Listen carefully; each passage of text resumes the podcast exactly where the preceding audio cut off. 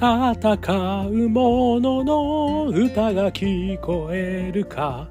ということで始まりました。残酷の残に間抜けロバと書きましてザンマコウタロウの戦う者のの歌が聞こえるかでございます。この番組はイノベーションを起こしたい人新しい価値を作りたい人そんな人たちのために送る番組でございます。私株式会社イノプロビゼーションの代表させていただいたり株式会社 NTT データのオープンイノベーションエヴァンジェリストをさせていただいたりしております。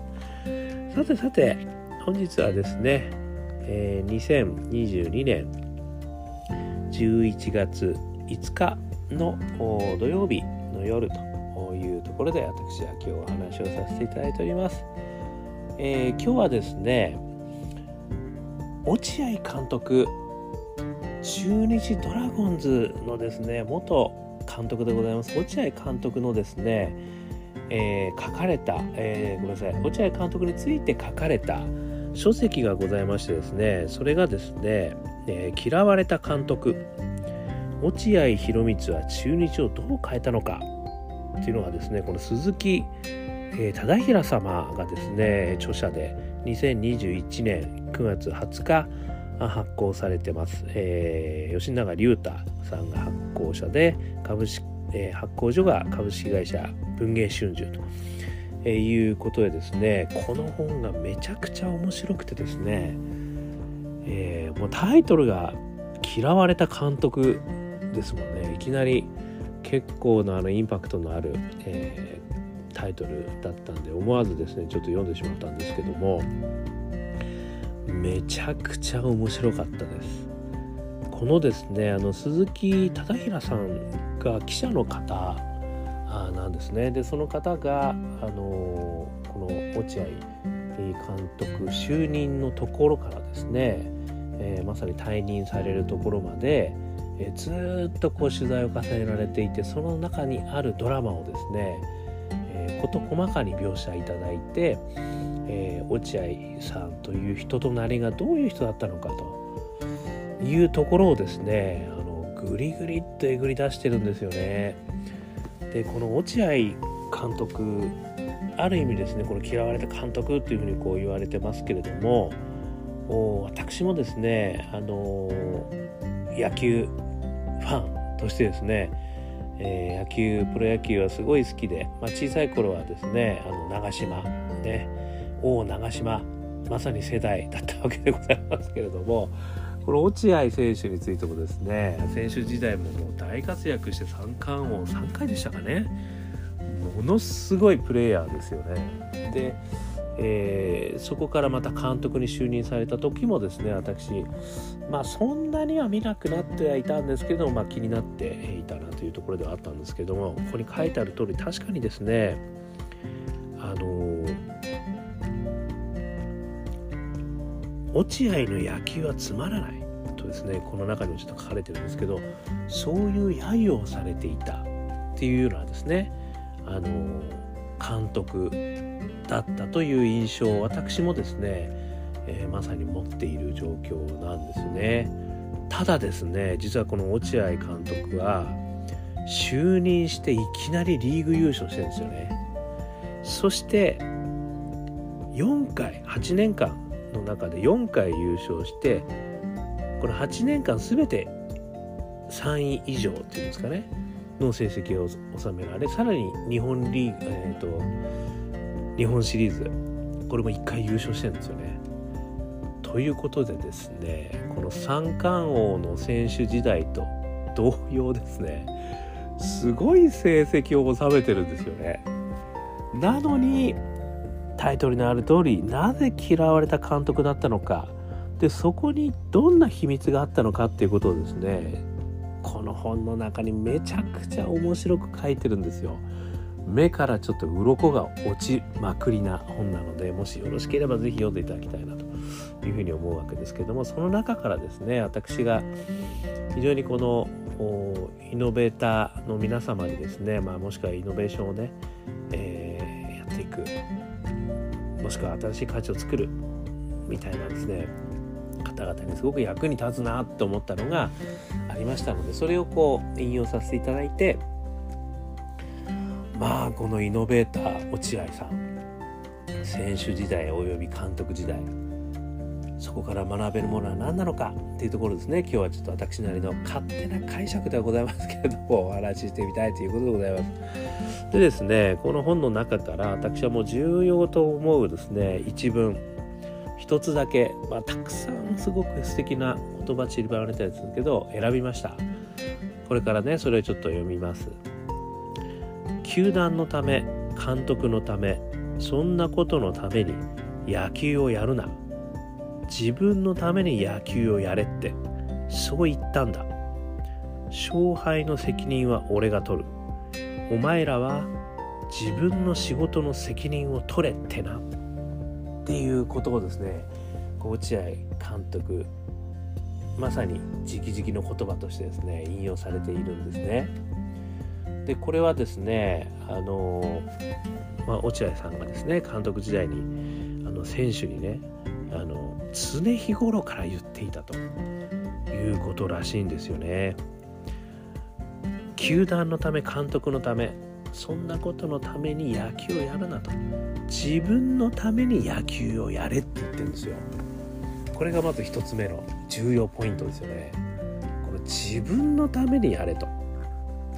いうことですよね。でこれはあの私がよくですねあの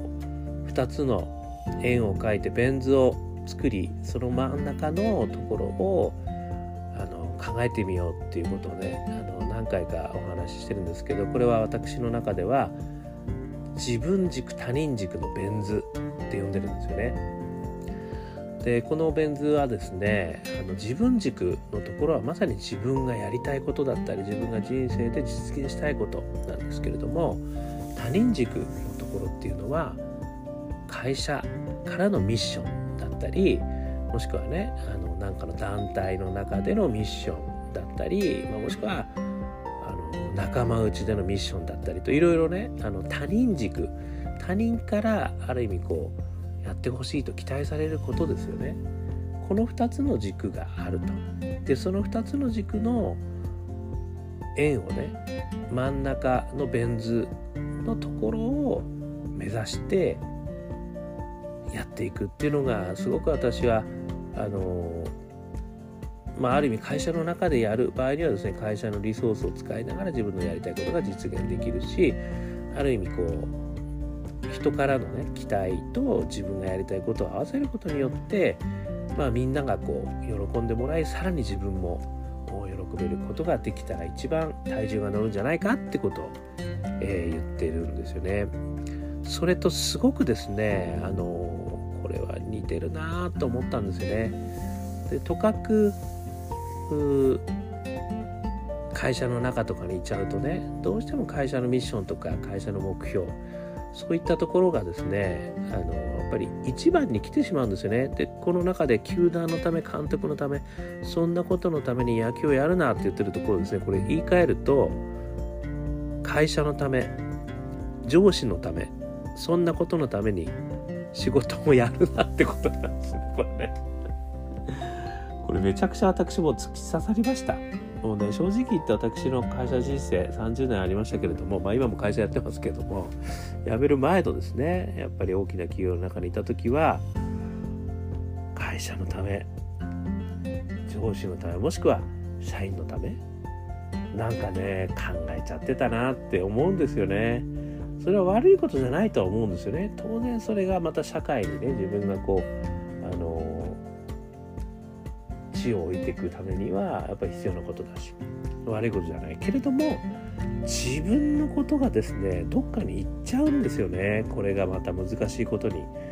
だからあえてこれはあの落合さんはですね自分のために野球やれって言ってるんですよね。だから自分が何をやりたいのか自分の実現したいことを一番に考えないとすぐ他人事に飲み込まれるぜっていうことをね言ってるのかなっていうのはこれ1つ目ですね。そしてこれね2つのパラグラフでこの2つ目もすごい大事なんですけど勝敗の責任は俺が取る。ね、これはいいですよね。こんな上司いたらいいですよね。要は会社の、ね、責任は俺が取る。ここはまあまあいいとして、お前らは自分の仕事の責任を取れってなって言ってるんですよここが非常に重要なポイント2なんですよねこれはですねコミットメントしろってことなんですよね要はその自分がある意味自分の仕事をやるって言ったんだったら自分がやるって言ったことにはコミットしろよと。でそこには責任あるよねっていう話をねあの言ってるんだと思うんですよね。だからこのやっぱりある意味さっき言ったベン図のねこう真ん中のところ、まあ、もしくはもう本当自分軸のところでもいいかもしれないんですけどもそれを自分はやるんだと。私はやりますとそれを。そういうコミットをしろって言ってるんですよね。でコミットしたらある意味そこの責任をね取れよということを言ってるんですよね。これすごく重要なんですよね。なんかこれはやっぱりその会社の中に限らず自分がこうねこう生きていく上でも自分はやっぱり自分の時間を使ってこういったことをやりたいと。いうことにねやっぱりコミットするってことが結構大事だなと思っててやりたいなやりたいなと思ってるだけだとやっぱりそれは実現できないと思うんですよね。やっぱりそれをこう実行に移すっていうことはこれはある意味その実行した時に誰かにご迷惑をかけてしまう可能性もあるわけですよね。それも全部まるっと俺は引き受けてこれをやるんだとやっぱりねこう人間関係複雑なところありますからそういう意味ではどっかにね圧力が生じることもありますよね。でも自分はこれをやるんだというコミットをするということでやっぱりその責任が生じる。でそこその責任から逃げちゃいけないんだと思うんですよね。その責任があるからこそ自分がやりたいことができる。ここが本当にこうあの対になってあるもんだと私は思うんですよね。だからそこを恐れずにやれよってことをねあの落合監督は言ってくれたんだなっていうふうに思ったということなんですよね。でさらに言うとですねそういったこの自分がねこうやりたいことそしてそれにコミットしてあの始める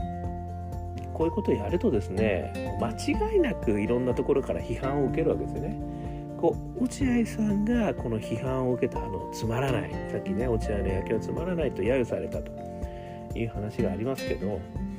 それも一つなんですよね。そういうことに負けないっていうことを落合さんはコミットしたんだと思うんですよね。でこの中の本ですねいろんな実は改革やってるんですよ。あの例えばですね就任当時のキャンプの1日目から紅白試合をやるって宣言したんですよ。でこれって実はすごいやってないことなんですよね。なぜならば皆さんキャンプに入ってから体づくりをしようと。で、えー、そこから何ヶ月か経ってから紅白試合でやっていこうっていうのは普通らしいんですよ。でもそれを全くひっくり返したっていうことがまず一つなんですよね。でそれなぜそれやったんだってことが後半また書かれてるんですけどそこにもこのさっきのこの自分のために野球やれってことにこう関わってきてるんですよ。なぜかっていうとキャンプの中だとみんなと一緒のことやるんですよね。やっぱりこうグループ団体行動になるんでそうじゃなくてキャンプまでに体を仕上げていかなければいけないってことになると自分で考えなきゃいけないんですよね。これをややったことになるだろうってやっただろうって言ってるんですよ後で落合さん。だから俺はそこで紅白戦をしたんだということをね言ってるんですよ。これもまさに自分自身で考えて自分自身をコミットするっていうことに全てつながってるんですよね。ということでですねもうとにかくあの落合さんかなりですねこの本の中では大胆なことをやってます。であのメディアをねシャットアウトしたりですね。あとはあの1年目であの全ての選手をこうこうキャンプの時に全部可能性があるんだと。誰誰彼にも可能性があるって言って全員をこう試合に立たせてそしてそこでセレクトさせた。そして今度1年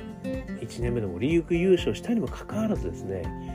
結構こうコーチ陣とかもね、えー、大幅にこう変えたと、えー、そこは日本シリーズ優勝できてなかったからなんですけどね。そういうですねめちゃくちゃ厳しい采配も振るってるんですよね。であのすごい有名なあのエピソードも一つあって完全試合をねこれね確か日本シリーズの優勝がかかった試合だと完全試合をしようとしてたもうできできそうだったんですね。ピッチャーが。でその9回をリリーフ変えたっていうねこの伝説の話もあるんですけど。これをもうすごい批判浴びたんですけどでもこれはちゃんとあの投手の一人もねどうなんだっていうことをコーチ経由で聞いたっていう、ね、話もこう裏話としては載ってるんですけどさまざまなですねやっぱりこう大胆なあ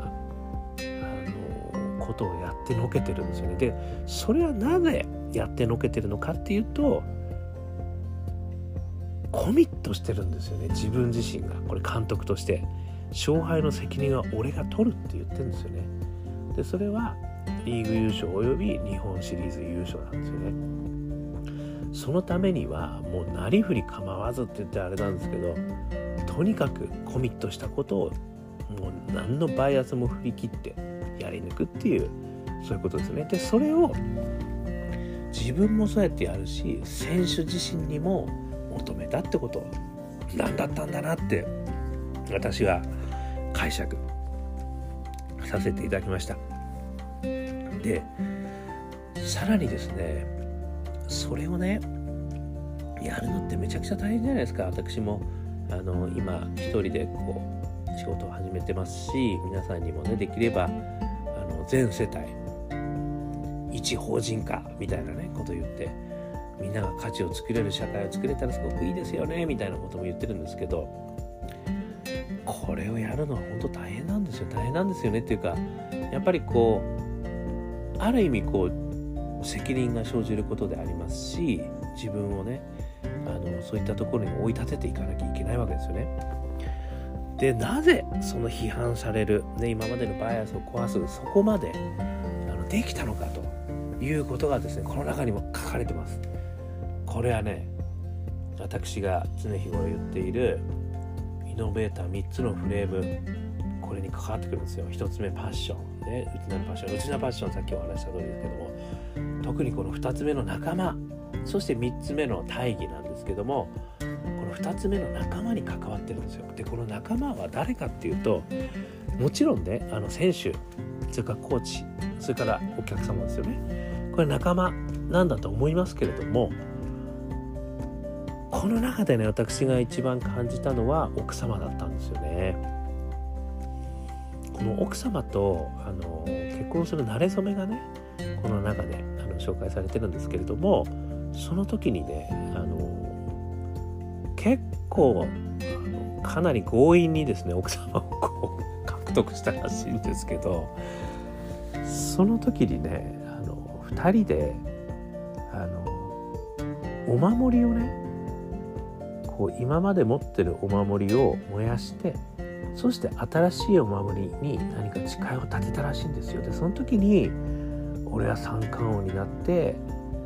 プロ野球界をねやっぱ盛り立てるんだみたいなことをね約束してるらしいんですよね。でそれが三冠王を取りそして監督になって優勝する。それの全てのおそらく私はパッションの源を支えている仲間なんじゃないかなって感じました。これそこまでは書いてないけどもその慣れ初めがあるんですよ。でそれがあの一回そのお守りをねなんかこうカバンごとなくした事件があったらしくて。でそれをねとにかく探してくれっていう結構そのニュースにも大々的になったみたいな話があったんですけどそのお守りだったらしいんですよ。大事だったのは。でそれは実は奥さんと誓いを立てたものだったらしくてですね。でこの奥様とのやっぱりこうその誓いがね私は全てに力を与えていたんじゃないかなってあの思いました。それはすなわちやっぱり仲間ですよね。一番近くにいる仲間との信頼関係というところがねあのあったのかなというふうに思いました。でやっぱり、まあ、会社もそうですけれどもチームが勝つためには時にはねやっぱり非常な判断も必要ですよね。だからこの中にはですねあの介護された方々のね話とかも出てくるわけですよ。それはねやっぱりものすごい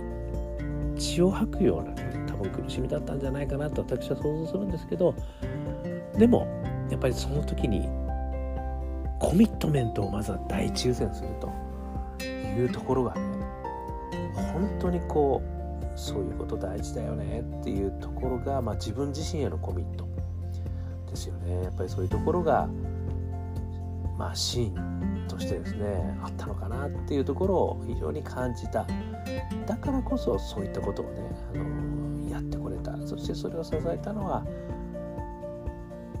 やっぱり一番近くにいる奥様であったっていうねまあそういったところがですね非常にこう私は感銘を得ましたしやっぱりこうイノベーターとしてね皆さんやっていく上でまあ会社員としてやっていくもしくは自分が好きなことをやっていくアーティストとしてやっていくとかいろいろあると思いますけどもやっぱりそこにこれすごい学びだなと思ってやっぱり常日頃誰々のためってなっちゃうなっちゃいがちじゃないですか。誰々のためなっちゃ悪くないんだけど。両方なんだよなっていうとこがすごい私大事だと思っていて。で私も本当にこう誰々のためにこう流されちゃう。八方美人ってこうなんか承認欲求とかねやっぱり強いんだと思うんですよね。そうするとやっぱり承認されたい。ねみんなに喜んでもらいたいってことが第一になっちゃいがちなんだけどまずは自分のためだと。そして自分にコミットしろと。そしてそれをやり抜けということがねすごい大事だと。そしてそれをね理解してくれる仲間それはたくさんいる必要はないんだっていうこともね言ってくれてるのかなと。ねもう1人か2人でもいいんだと。でその仲間と一緒にねやっぱりやることが大事なんだよみたいなことをですね私は勝手に感じさせていただいたということでございましてこれ新しいことをやっていく上ではねすごく参考なんじゃないかなということで今日はお話しさせていただきました。是非ともですね嫌われた監督このちょあの書籍落合博満は中日をどう変えたのか2021年9月20日発行著者鈴木忠宏様忠宏様えー、発行者が吉永龍太様そして発行所が株式会社文芸真珠さん。ということでねあの見ていただいたら素晴らしいんじゃないかなとこれはね感動します。めちゃくちゃ面白いです。ということでこんなお話をさせていただきました、少しでも幸い、えー、参考になりましたら幸いです。アンカー .fm も毎日話してますんでよかったら聞いてみてください。登録すると毎日聞きますよ。あとは、えー、Facebook、LinkedIn えー、こういったところでもね、えー、コメントしてますんで、よかったらコメントください。そして、元気がない時にはアカペラグループ香港ラッキーズ、えー、中年ワンダーランド、中年不思議国ということでね、検索していただくと元気の出る曲が流れます。そして、2022年12月31日、えー、お昼からはですね、えー、またワンマンライブやりますよ。これもまたね、正式、えー、周知が出ると思いますんで、気にしといてください。開けといてください。お昼からですね。12月31日のお昼から、え、ワンマンライブやりますので、ぜひぜひ来てください。そして最後に、オープンイノベーション21の秘密1人からでもイノベーションができるぜということを書いた本が電子書籍リアルの書籍ありますのでよかったら、えー、私が書いた本でございますので見てみてください。ということで今日も聴いていただきましてどうもありがとうございました。それでは皆様頑張りましょう。また明日。